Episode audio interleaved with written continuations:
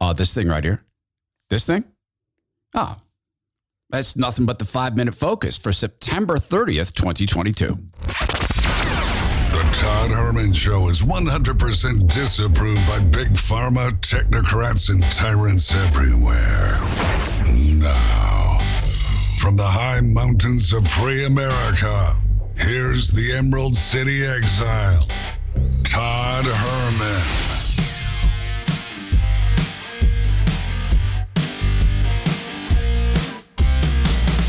Today is the day the Lord has made, and these are the times through which God has decided we shall live.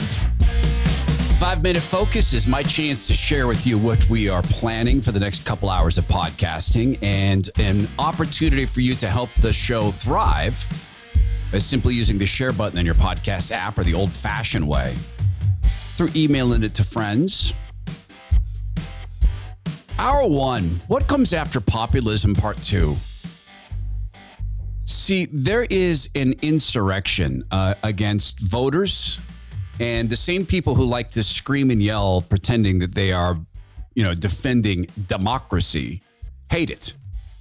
And it's classic, classic Alinsky. Accuse the other side of that which you're doing yourself. And that's happened in Italy, where now they hate the democratic process, and the EU is going to put pressure to, to get rid of this lady. Uh, and it's true here as well.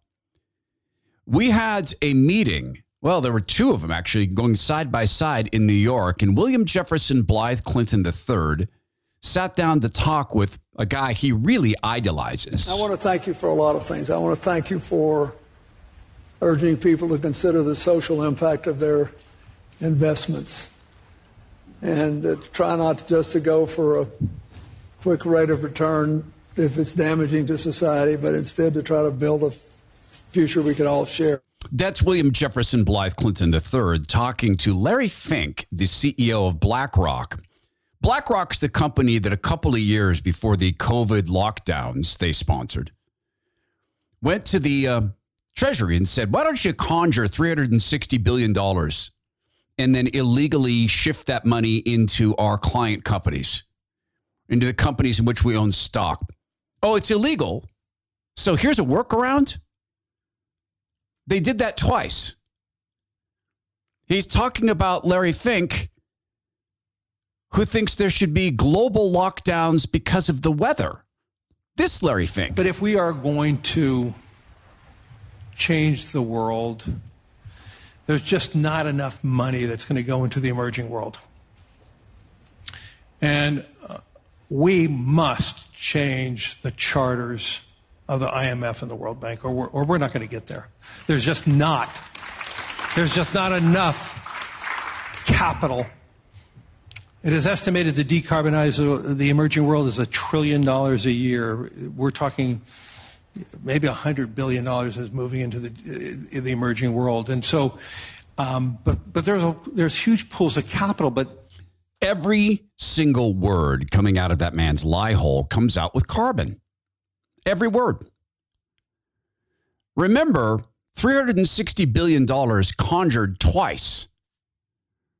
The largest shift of wealth in history, and it was illegal. It was done under the cover of the COVID flu.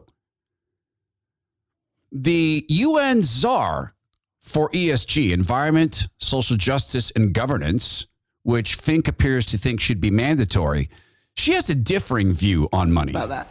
I think first, just like Alan said, first recognize it's a crisis. And, you know, just how we found is it 14 or 17 trillion for COVID? The money must be there somewhere. Oh, they know where it is. And they know they want to come and get it. See, see what she said?